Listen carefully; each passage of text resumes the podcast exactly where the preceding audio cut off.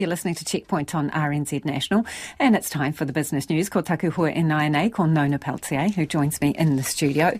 The non-bank finance sector, Nona, is facing an uncertain future. What's the outlook, and who are you talking about specifically? Let's talk about uh, who they are. First of all, we're talking about organisations like credit unions, uh, building societies, specialist business uh, lenders, etc. These are ones that fall outside of the big banks, basically. And uh, so there's a, quite a number of them, and they serve about 1.7 million people. That's how many customers they have.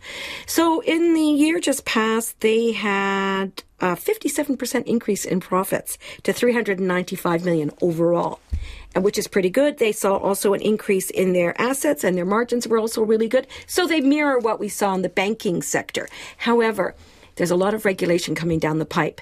And these organizations, some of them are really very small, and they don't have the scale to take on some of these issues. And so, what um, the KPMG head of business consultancy, John Kensington, is saying is that some of them are going to have to do mergers. It's inevitable. Otherwise, how will they survive? So, that we're expecting to see quite a lot of that going on. He said, but that's a threat to the sector in itself.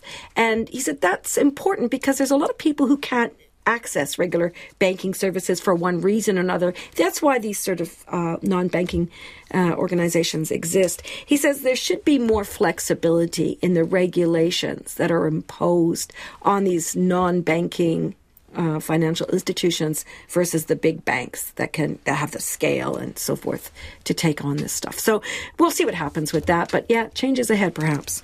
And the regional economies, the outlook is mixed. What do we classify as a regional economy? It's any region in the country. So Auckland is a region, yep. Wellington is a region, Christchurch, uh, Canterbury rather, um, Southland, Westland, etc. There's a number of them, Northland. So uh, Paul Clark, who's the Westpac industrial economist. He does um, different kinds of reviews, and in this particular one, he looked at how the regional economies are going to fare over the next year. He's saying it's going to be mixed because some regions are going to do really well, and those are those are the ones that are most exposed to tourism, agriculture, dairy, and um, meat, I guess, beef farming, whatever, and uh, horticulture depending, of course, if long as the weather holds up for them and they're able to access the labor necessary to pick their fruit, etc. However, other regions like Auckland and Wellington are going to be really hard hit by the downturn in the housing market and the drop in disposable income that goes with that. So even though we're going to see um, an improvement overall because of tourism numbers coming back, dairy sector also being quite strong, overall, some regions are going to do it tough, and Auckland and Wellington are among them. And what news do you bring from the markets, Nona, please? Well, actually, not such bad news, to be honest. Uh, yeah, we ended down NZX Top 50 Index down just 16 points to 11,585. So that's not too bad. Uh, when we looked at across the uh, region, one of the things that happened overnight was the United States inflation data came back um, lower than expected, which is great news for people who are watching how interest rates might go.